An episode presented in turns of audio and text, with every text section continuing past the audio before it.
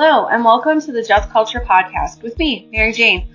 I'm a registered nurse and the owner of MJD Legal Nurse Consulting. In the medical community, just culture refers to this idea that when errors occur, they should be examined closely and without judgment.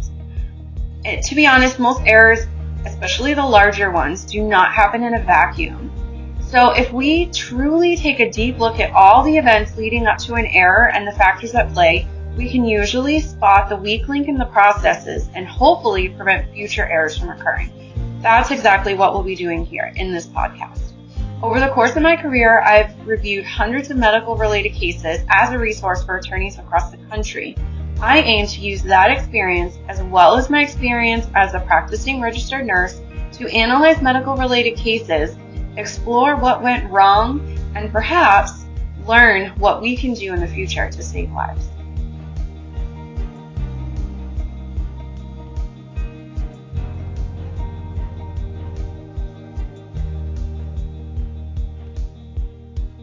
Hello, and welcome to the Just Culture podcast with me, Mary Jane Duquette.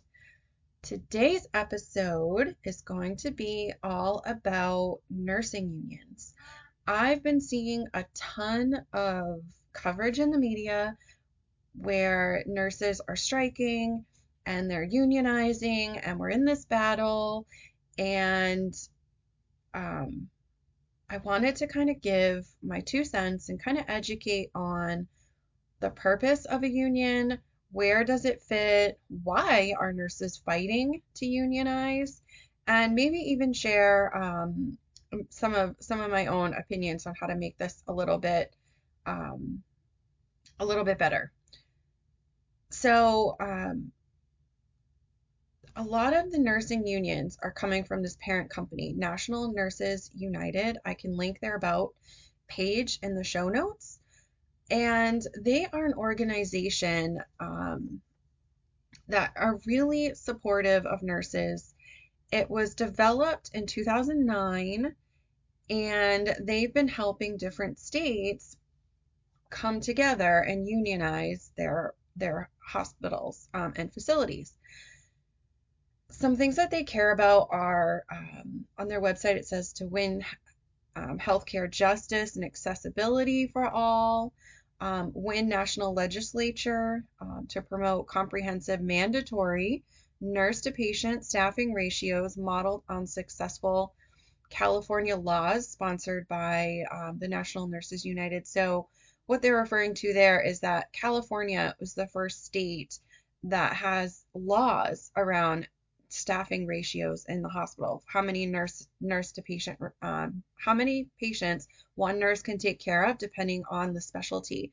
And so you know, one of the initiatives of a union and their goal is to have national legislation to mirror that California model. Um, and so they advocate and fight for that.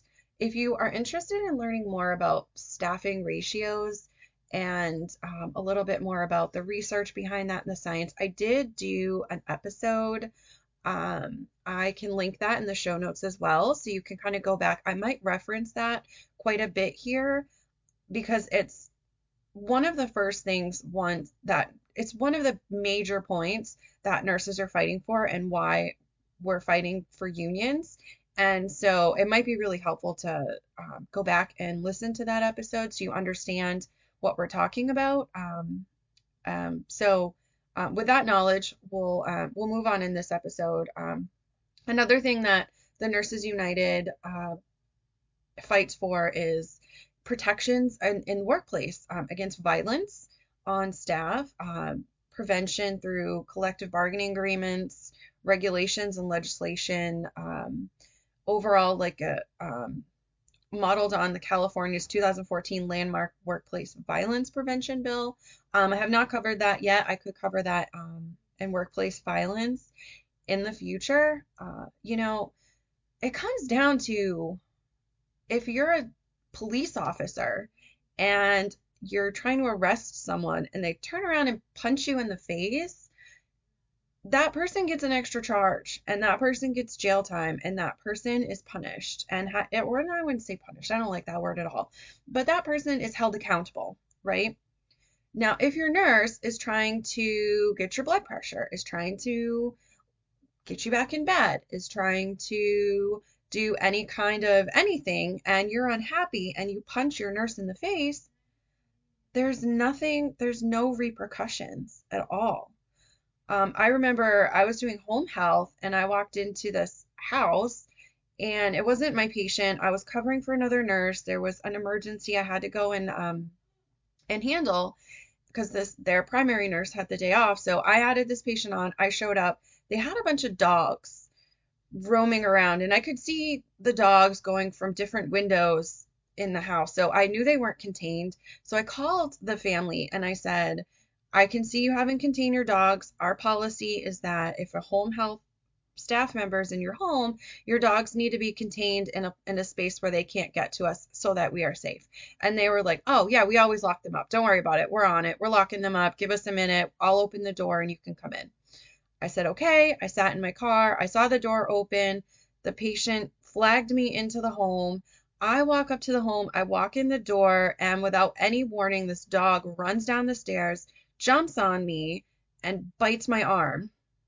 Uh, thankfully, I live in Maine and the winter is brutal, and I had this like really big, thick jacket. So all I got was like a lot of swelling and this really huge, gnarly bruise. It was an English bulldog. So I wore its teeth print all over my entire left arm.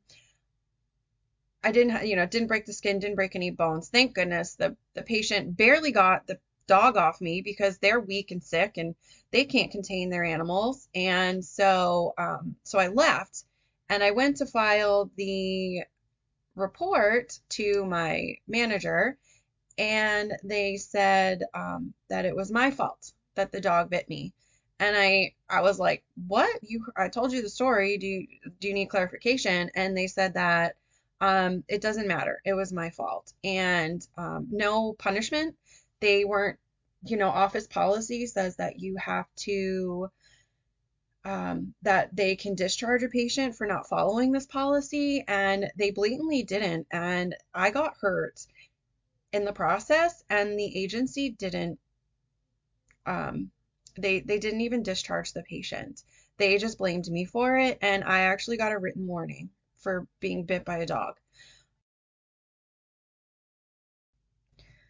I know my example is, or the one I gave is kind of minimal, but at the same time, that's what we're dealing with. Uh, people come into the emergency room and for whatever reason, uh, maybe, you know, they're sick, they're injured, they're scared, they're whatever, and they they react. And sometimes they do react violently. I mean, I remember one day a patient was, we call it a code, in my hospital, we called it a code gray. It was a behavioral issue, and they were just yelling and throwing things and unsafe. And we were trying to contain the patient. We had to call security up. And while we're waiting for security, the patient had a needle, a syringe. Yeah, it was a syringe. There was no needle attached to it, thank goodness. But the patient came up to me and started stabbing me with the syringe, and um, nothing happened. Nothing happened. The security came, we calmed the person down, gave him some medicine to help him calm down, and that was it. Now, we deal with this all the time, and those are just a couple of examples. I have a ton more, and I have worse ones. I just don't want to trigger anybody here. But um, you know, it would be nice to have patients have accountability. Like, I understand if it's somebody who's completely delirious and does not have the capacity to really understand what they're doing. Um, you know, if that was a police officer, they would have to explain that in court versus just giving them the benefit of the doubt. Um, another thing that nursing union um, kind of stands for is um, secure mandatory health and safety standards in the workplace. Um, this includes um, measures against um, infectious diseases like COVID 19, building on um, precedent setting Ebola guidelines, and regulatory policy and collective bargaining agreements um, to make the practice and to keep not only patients safer, but um, I mean, not only nursing safer, but also the patients. So, when it comes to health and safety standards and infectious disease control measures, I mean, we can talk about it being as COVID 19, but it, I mean, it's just really the the number one like example that I have that's most recent. And you know, in, in COVID, you you would see nurses with with trash bags, um, and I realized that we had a we had a PPE shortage. I get it, I get it. Um, I was I was told I was out working in clinical nursing during um, the pandemic in the early days, and um, I do get it. Uh, but some facilities, including the one I worked at, still limited your PPE after the shortage was was well over. Um, literally, all of our personal protective equipment was held in the manager's office behind um, a locked door, and you had to ask permission to use anything, and um, you could be denied. And I was denied. Um, I was denied protective equipment. I was asked to go see patients who were COVID positive and not given any protective equipment to wear to protect myself. Now, I'm a nurse and I do care about myself, but you know what? I will sacrifice myself and take care of another patient. But what what bothered me and what bothers nurses is that okay, so we know our we're putting our life in danger working um, in this COVID-19 era. We don't we didn't even understand the full gamut of symptoms that this illness, you know, had at the time. We thought it, at first it was just cough and shortness of breath, and then all of a sudden we found out our patients with sudden diarrhea, nausea, sore throat, those were also COVID 19. And so we were constantly getting exposed and um, not having any personal protective equipment at all. And as we learned information, and if we were like, if I was denied protective equipment, um, I was a real stickler about not going because I knew that the next patient I went to see either after or the next day or, or you know within the next five days or whatever the incubation period is for that strain of COVID, I could be getting that patient sick and it would be me that did it. And it was because I went into I exposed myself to COVID and then went into another another home. A um, couple of examples I have for you are I had a patient who was declining from COVID, all of the symptoms in the early stages, so it was the worst one. And I finally had to, um, I agreed, they agreed to call 911. And when the ambulance showed up, I had no mask, no gloves, no nothing. I was in there with nothing. I, thankfully, I didn't, um, I kind of got wind that my agency was rating everybody's um, supplies and taking everything back, including your gloves and your uh, masks and your hand sanitizer. And so I stored some in my home and I didn't have it all in my trunk. So they took everything in my trunk, but I had some left behind and that was all I had. And when I ran out of that, they said, oh, you just have to um, wash your hands in the patient's sink. Like that's it. So I had no no way to protect myself. I had been seeing this patient for probably about a month as they were sick. All of the other practitioners that had gone into that home got sick. Half of them tested positive for COVID, half didn't because that's about the um, accuracy rate of the testing at the time. Um, and when the ambulance showed up, they looked at me and they said, This is COVID. I mean, they came into the home dressed in full PPE. I don't know if you've ever, I don't know if you're a millennial, but if you've seen like ET, that's that's the thing that I can like compare it to is they were walking in in the full garb, the breathing machines, you know, the respirator, like the whole nine, the PAPRs, everything. And so they walk in like the government workers on on ET and they're like, "Why are who are, are you family member?" And I was like, "No, I'm the home health nurse." And I'm trying to tell them, you know, the the spiel and and the symptoms and why I called. And they um, literally dragged me out of the home and said, "Why were you just in there with no protective equipment? That's COVID." And I was like, "Oh, well, that's um, what I'm dealing with because that is the policy of the home health agency that I work for. And so the um, the chief actually called my manager and um, or they asked for the information to call my manager because uh, they we needed protective equipment. It wasn't until the state actually made it mandatory that you couldn't go to the grocery store without a mask on that we were actually given one mask a day. And that is what we were allowed to use. So, I mean, that's one example. Um, I have more, you know, a patient who was, the CDC called me and said I was exposed because they were a patient just of mine, had just tested positive for COVID. And my manager said well they don't have symptoms so you can just go in and do what you have to do and just just work per usual. And if they have symptoms then then you can then you can have um, personal protective equipment. I said no and i refused to go see that patient um, because i knew the next patient that i was going to see had end stage um, lung disease and i could have killed them. So it's these situations that we're in all the time and and the situations that i'm explaining to you are like really mild compared to um, as you'll see some of the other the other issues. So nursing unions my opinion are that they are a really great and useful tool to help promote a safe and just healthcare system. Because without nursing unions what do we have what leg do we stand on really I mean, many of us work in states. I work in a state where you're an employee at will. So that means that you can get fired because you don't like the sound of my voice. Like, you don't even need to give me a reason to fire me. You can just be like, whoop, MJ, off with you. So if I refuse to work um, in unsafe conditions, if I refuse an unsafe assignment, there is no recourse for me as a nurse to advocate for that. I just have to say, I'm not taking this assignment, it is unsafe. And if my employer doesn't agree with that, then they can fire me. They could just fire me. That's it. Um, a lot of them will fire me for, quote, not being a team player. I've been accused of that.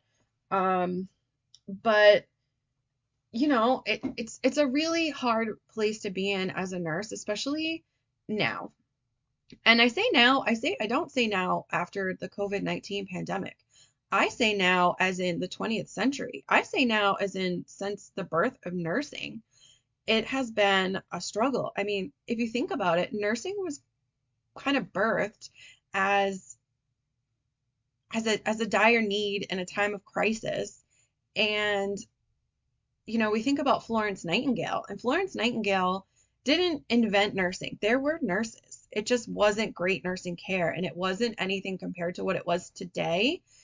Back then, it was the doctor who did the assessing, who did all of the things. Um, and then I'm unsure what nursing did, but it was really subpar. And Florence Nightingale came in and advocated and made very, you know, very simple suggestions how to make things better. And and we and we did. Um, but nurses have always been thought of as um, second to the doctor, especially back in Florence Nightingale's day, in that, you know, the doctor is the esteemed one and they prescribe and they give the medications and they do the surgeries and the nurses are like their assistants. And since that time, nursing has come a long way in that doctors literally can't function without nurses, uh, especially in a hospital setting.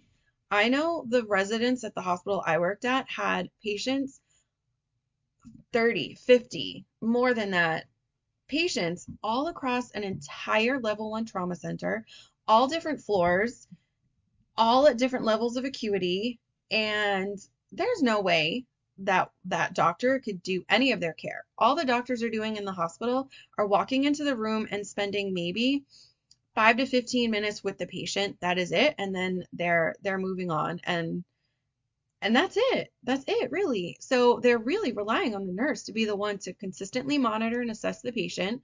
The nurses are really the eyes and ears and the physicality of, of caring for people in the hospital. All is on the nurses. And it's the nurse who will notice if you're about to if your heart's about to stop beating or if you're about to have a complication. And it's the nurse who will call the doctor and tell them they need to get their butt to the bedside to keep to keep you from getting any sicker than you are. It's the nurse who's going to look at the lab and say, "Oh, this patient needs a blood transfusion and call the doctor for it." It's the nurse who's going to say, "This patient is confused, they have a fever, their urine smells a little funny." And it's the nurse who's going to call the doctor for the urine sample that could very well save that patient's life. The doctor, in the five ten minutes that they are in the room with the patient, no there's just just no way they can even pick up on any of that stuff, right? So it's going to come from the nurses. And so nursing is a pivotal and integral part of the healthcare system. Without nurses, the entire system will break down. There'll be nobody to take care of patients. Um, and maybe there'll be CNAs, which are which are I'll give the hospitals less expensive, but they can't assess the patients the way that nurses are trained to. So, um, you know, nursing really, really come a long way, like I've said.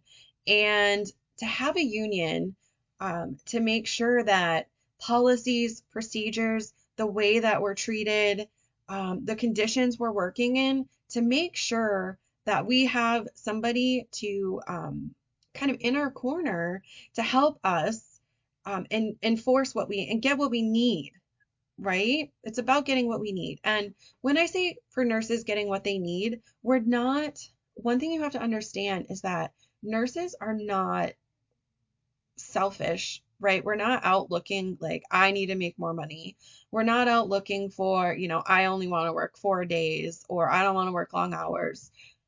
What nurses are fighting for are their patients. And the nurses, the harder they're fighting, it's because they believe and they care so deeply for their patients. Staffing ratios is, yeah, it'll make my life easier if instead of having seven or eight patients on a medical surgical floor, I have the recommended three to four. Um, that does make my life easier, and maybe I can go pee once on a 12 hour shift at least. Maybe I can you know, take a moment and eat some crackers if I feel dizzy because I haven't eaten in 16 hours. Um, maybe, um, maybe I'd even get my 30 minute break. Who, who knows?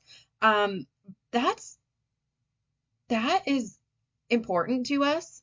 But what's really important and what really gets to our heartstrings and what really is behind even my motivation for starting this podcast and having this conversation with you right now is what does a nurse having eight patients instead of four patients, what does that do to the patient care? What kind of situation is that putting the patient in?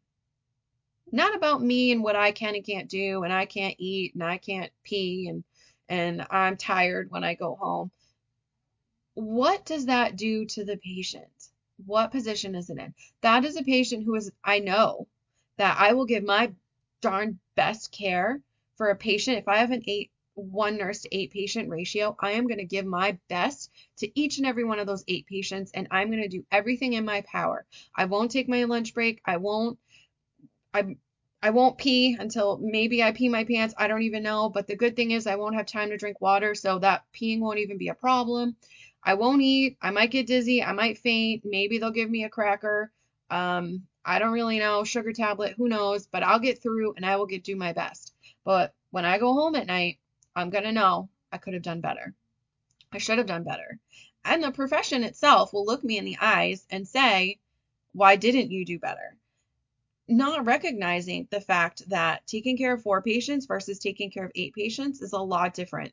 Um, not to mention that the patients themselves are sicker than even um, you know, back centuries ago, right? We used to keep people in the hospital long, long, way longer than they are now. You know, you go in for like a, you know, you break your knee and you're in the hospital for like six months. I mean, it, it was like that, right? And now you're in the hospital, you go have knee surgery, you're out the next day and you're home caring for yourself.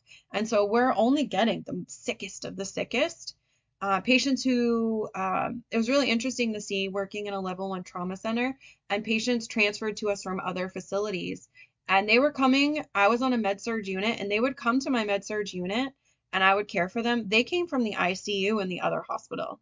So they were sick enough to be ICU level at the other hospital, which is like a one to one or one to two ratio. And they came to me and I, they were at a one to five, one to six ratio on the med surg floor. It, it's it's just wild. Um, and there's really nothing for us. There's nothing for nurses to do um, to fight to fight it, right? You you just have to accept it. I mean, I was asked to take care of 36 patients in a in a um, in an acute rehab facility, and I refused it because there was no way I could do that. And um, the facility called my uh, the agency that I was working for that sent me there, and they said, "Don't ever send me again because I'm not a team player." And um, I mean that doesn't bother me. The only thing that bothered me about that was that there were plenty of nurses working. If they were correct in that they said that um, nurses, you know, all the other nurses are fine with that ratio, that tells me that there's so many nurses taking unsafe staffing assignments. Like, what are we doing?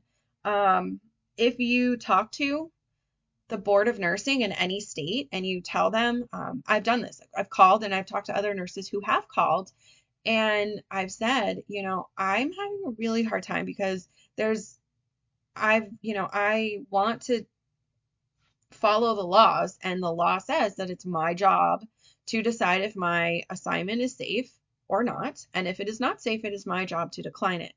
But my question was, how do I stay employable if I'm going to consistently follow the laws that govern my nursing license?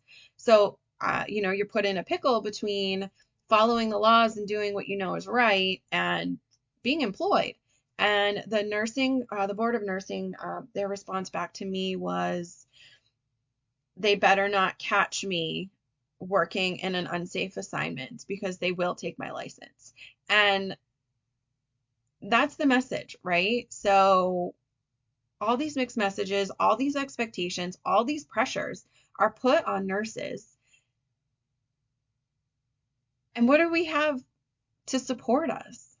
Nothing. We have nursing unions, which is why so many nurses are fighting for them. Um, you know, I was kind of looking, and what kind of spurred this conversation is this article. Uh, there's been a lot of strikes recently in New York City, uh, right before uh, the New York City Nurses Association ratified their union contract in January of 2023, um, earlier this year. And uh, prior to that, they were um, on. There were nurses like up to 7,000 on strike at major medical facilities in New York because they uh, felt so strongly that they wanted their contract signed. And the hospital, you know, they what happens when you get involved with a union is that the union drafts the contract, and the contract is binding that both nursing has to follow and the hospital has to follow. And in that contract are nursing um, staffing ratios, uh, among other things, like nurses get a 30 minute break, um, you know, whatever else they put in that contract. And then you sit at this bargaining table with representatives from the union and the hospital and the, the staff. And then you have the representatives from the hospital, which are usually like the, the administrators and their lawyers.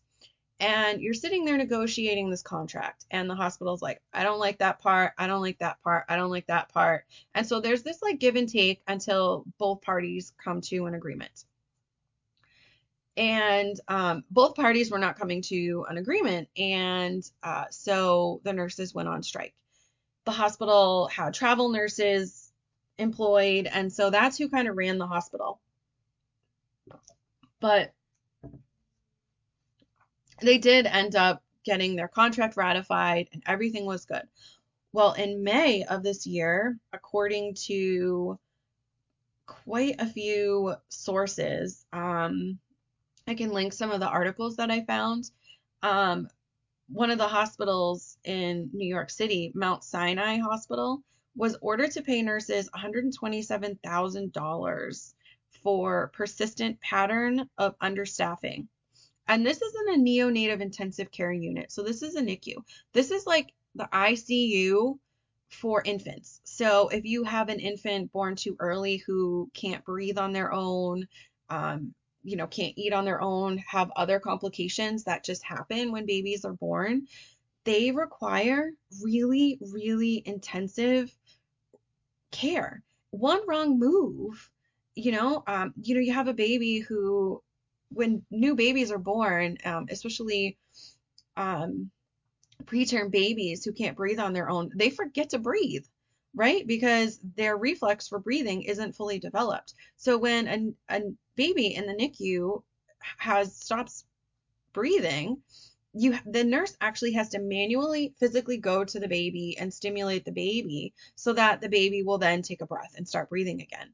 Now, if a nurse has too many patients and is, is you know, stim, say the nurse has like three patients, right? So in the NICU, the ratio is one nurse to one patient if they're really, really um, unstable, or one nurse to two patients if they're unstable but but um, stable for the NICU. Um, it's kind of like, um, you know, you you get they're they're unstable, so they're in the NICU, but they're not as unstable, so un, unstable enough to need one nurse to one patient. So but if you have three, let's say I'm in, working in the NICU and I have three babies, all of them are um, preterm. They, you know, they're not breathing on their own. We call it desatting, so their oxygen level is is going down, which is how I would know that my baby needs some stimulation. And I'm in, you know, I see on the monitor one of my baby's stat stats go down. So I go in, I'm stimulating that baby while I'm doing that, and while I'm waiting for that baby to recover, another baby ha- desats. I what do I do? Do I leave this baby and go to that baby? Well, this baby hasn't fully recovered yet, but that baby isn't going to make it if I don't go stimulate them to have them breathe. So it's really and and things can change, you know, in, in any ICU setting. Things can change so quickly and so rapidly that it is it's extremely important to give good care and to be able to actually keep these babies alive and thriving to to have the ratios. And this hospital was consistently understaffing and they they got fined. And that's just a way but you know before this the nurses would be like i'm struggling i can't do this. And they would just say oh well oh well. Um that's just what it is. We're understaffed we have jobs opening and nobody's applying. Um, that is the feedback from hospitals in that, um, you know, when I was looking up this information, I was seeing a lot of articles from the hospital's viewpoint in that staffing ratios are in the nursing crisis. I'm using air quotes here, uh, you, um, if since you can't see me, but um, you know, this nurse, the idea of a nursing crisis coming about because of COVID and hospitals are financially strained and they just can't hire anyone and this is all brand new and they would like you to think that staffing ratios are brand new. But listen, I have been doing some digging for my book and I've been studying Florence Nightingale quite a bit. And you know, Florence Nightingale, she came to nursing um, kind of against her family's will and she's known as like the pioneer of modern day nursing.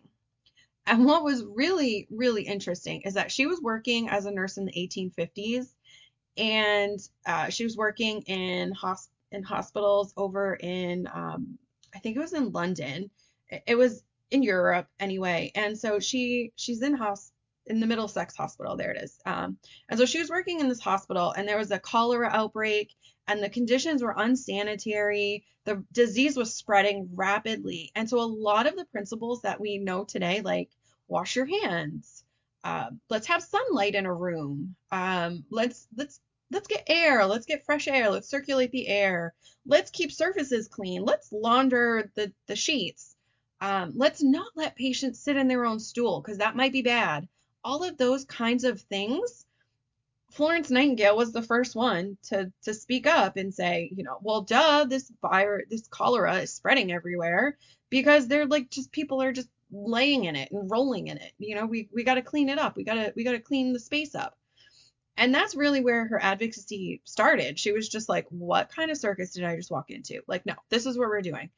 And you know, she was regarded pretty highly. She ended up moving up the ladder and going into leadership um, and able to spread her ideas um, across London. And then all of a sudden in 1853, there was a, um, a war um, that broke out, and the um, the hospital, the army hospital, they the injured soldiers were not getting care at all. There there weren't any nurses. Um, I, I guess according to a few sources, that the nursing care that they were getting was so subpar that they ended up like doing away with all of the nurses and then realized like oh my gosh like we can't take care of these patients without nurses. So they called Florence Nightingale and asked if she could come and she could assemble like a group of nurses and just kind of come in swoop in and save the day.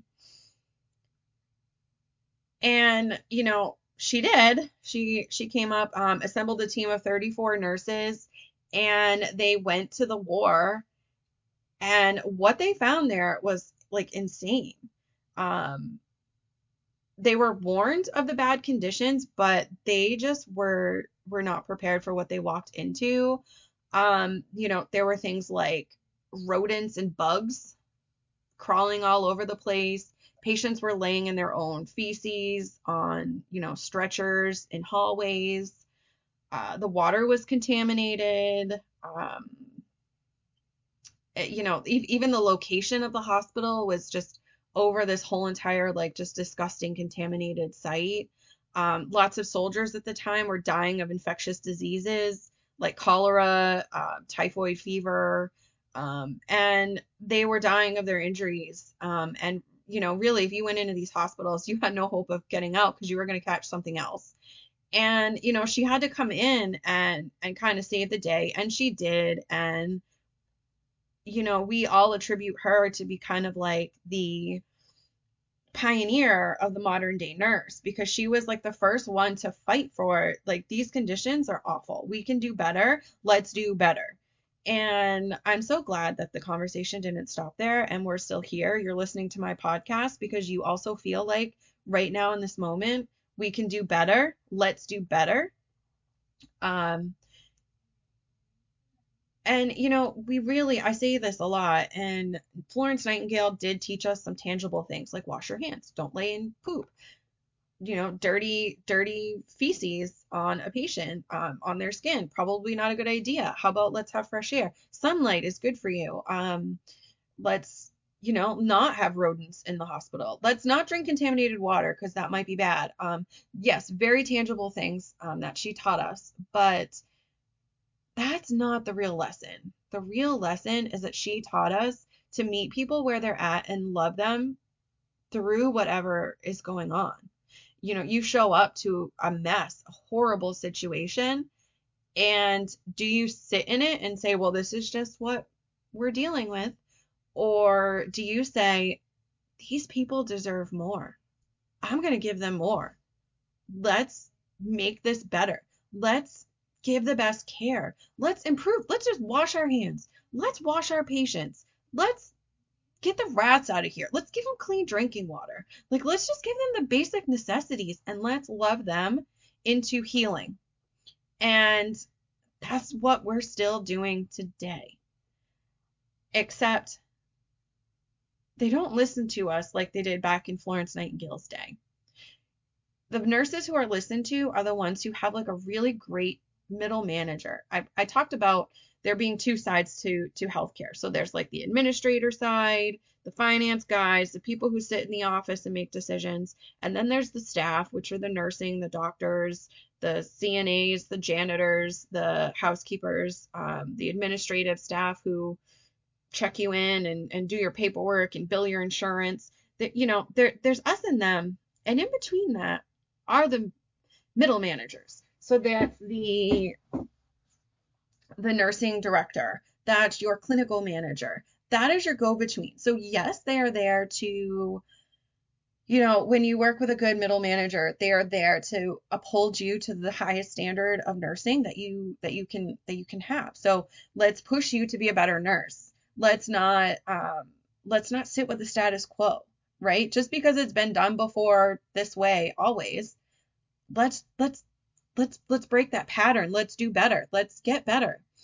And, you know, they'll also push you to that. But at the same time, a really good middle management nurse will be like, this, these conditions, like these nurses are legit doing the best that they can.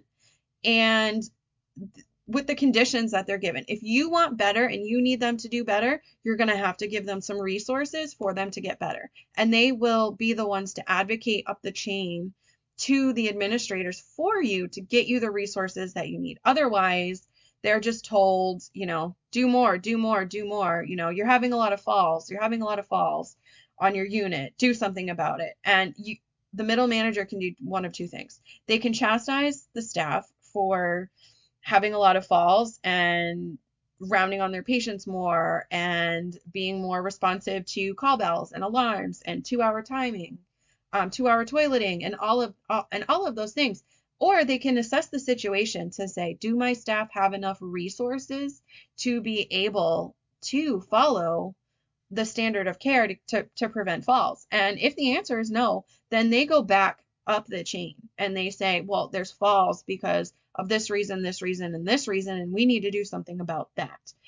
And also having um, the answer to what do we do about that? How do we fix that? What resources do you need? What do you need us to do from the top down? Um, that's a good middle manager. Except nowadays you get a mix. I've seen a mix of both. I've worked with a great manager who will fight to the mat for you, um, to to the point probably to their detriment, and they would be in tears because they know you're doing, you know, they know their staff is doing their best and they know their staff needs more resources and they're they're fighting so hard for it. And then you have the other ones who will just turn around and say, I don't care if you don't have the resources, just work harder. Um, and you know,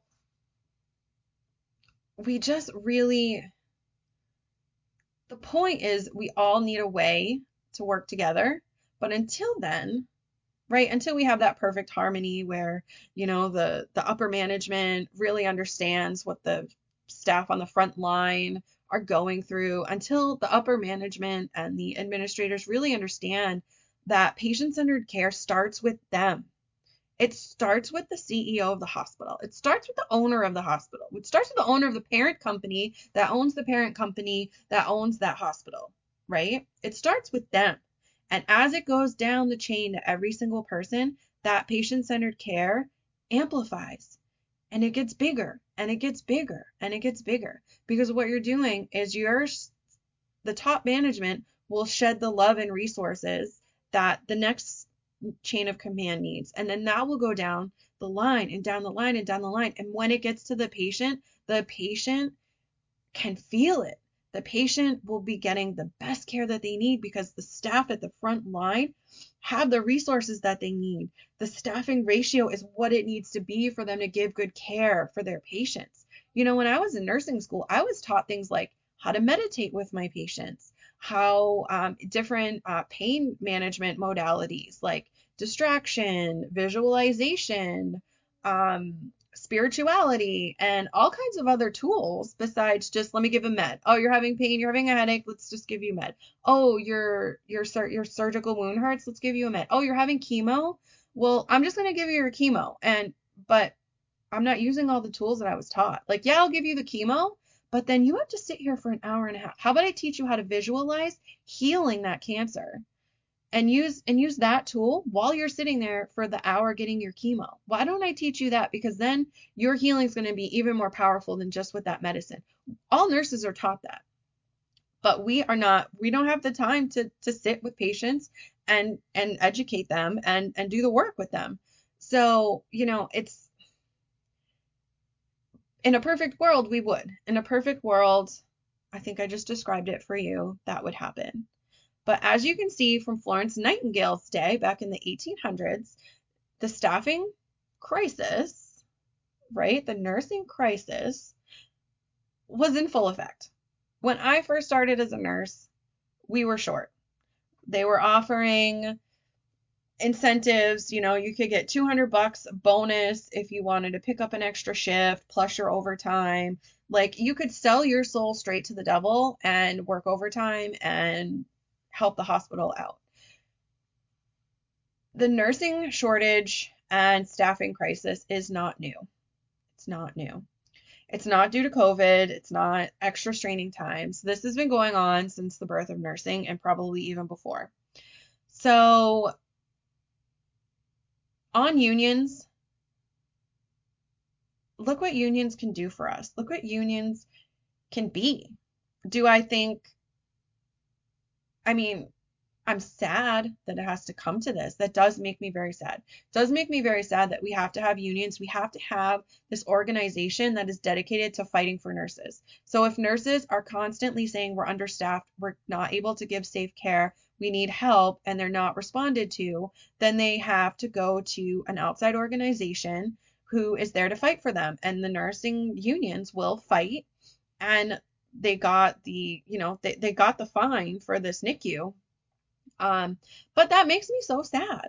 It makes me so sad because that hospital should want to give their babies the best care. They should want to give their babies safe care. Maybe not even the best care, but how about just safe care? Let's just start with safe and then we can work on being the best later, right? Let's work on being safe. Let's work on giving safe care. Let's work on doing no harm and then we can work on getting better. But these nurses, they weren't heard. They weren't seen until they got a union. And then the union stepped in. And um, I don't, I mean, we don't have enough time to find out if the if the unit is now fully staffed or anything like that um, and how the ratios are I, I really don't know but um, you know they were held accountable and they will be held accountable again um, but it does make me sad that we had to resort to that and we could not work together to give safe care. Um, and this is going on all over the United States. And I know I talk hospital a lot, but you know, nursing home, nursing home is one of the worst offenders to this. So um, if you're working um, in, in the nursing home world, um, definitely keep that in mind. And I don't, I don't know if there's nursing unions um, that work in nursing homes. I mostly nowadays you just hear about them in hospitals, but I would not be surprised if in the near future you start seeing nursing homes um, unionizing as well if they aren't already. It just might not be on my radar. So full disclosure there. And another thing that makes me sad about nursing unions is that they're for the nurses in the hospital, but there are so many other staff members that could benefit from this type of advocacy that really aren't protected under um, under that union. So, you know, you're talking about your doctors. So surgeons, you know, being forced to do work shorthanded and they have to do more surgeries than they should. I'm talking about residents working hundreds of hours in a row without a break, um, without sleep, um, even.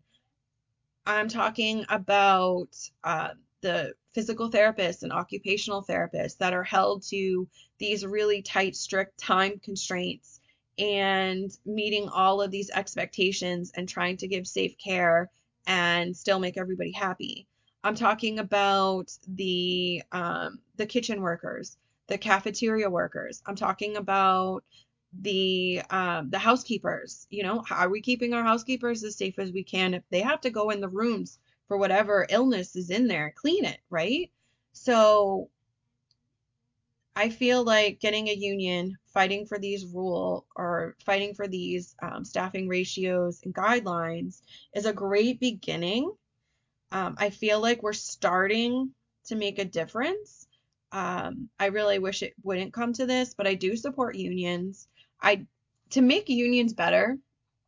I feel like in the contracts and what I did not see in the contract uh, from the hospital that I worked at that I would have liked to see is something along the lines of the nurses will have the support that they need and really defining what that is because then I feel like that is a way to protect other um, you know the, the certified nursing assistants the physical therapist um, doctors and you could really encompass them into your nursing contracts. I know a lot of this stuff is new and it's your first contract, and you got to do what you got to do for safe healthcare. Um, but in the future, uh, finding some way to include that in because I feel like, you know, even if I have a one person, one nurse to four patient ratio, I and I don't have a, a CNA or I can't I don't have a doctor because the doctors are you know doctors are, are spread thin and I don't have anybody to come if my or place the orders if my patient needs blood right? I have to wait. And uh, that can be critical. That can be life life threatening um, or the you know the doctor's too busy and they can't come to the bedside to see my patient right away who's declining. That's unsafe as well. Um, and so we do we have so much work to do but I feel like we're on the right track. Um, and you know, I hope I hope this was informative. I hope you enjoyed this episode. If you um, did enjoy it, feel free to share it with your um, colleagues, uh, with your friends. I would really appreciate that. You know, the more people that these messages get to, the safer healthcare will be and the better off we will all be because one day, one day we will all be patients. And that's what I'm fighting for. I'm fighting for you. I'm fighting for your Nana. Fighting for my Nana. Um, fighting for all the mamas giving birth to babies, fighting for the babies. Uh, and uh, we're going to be more powerful if we fight together. So until next time.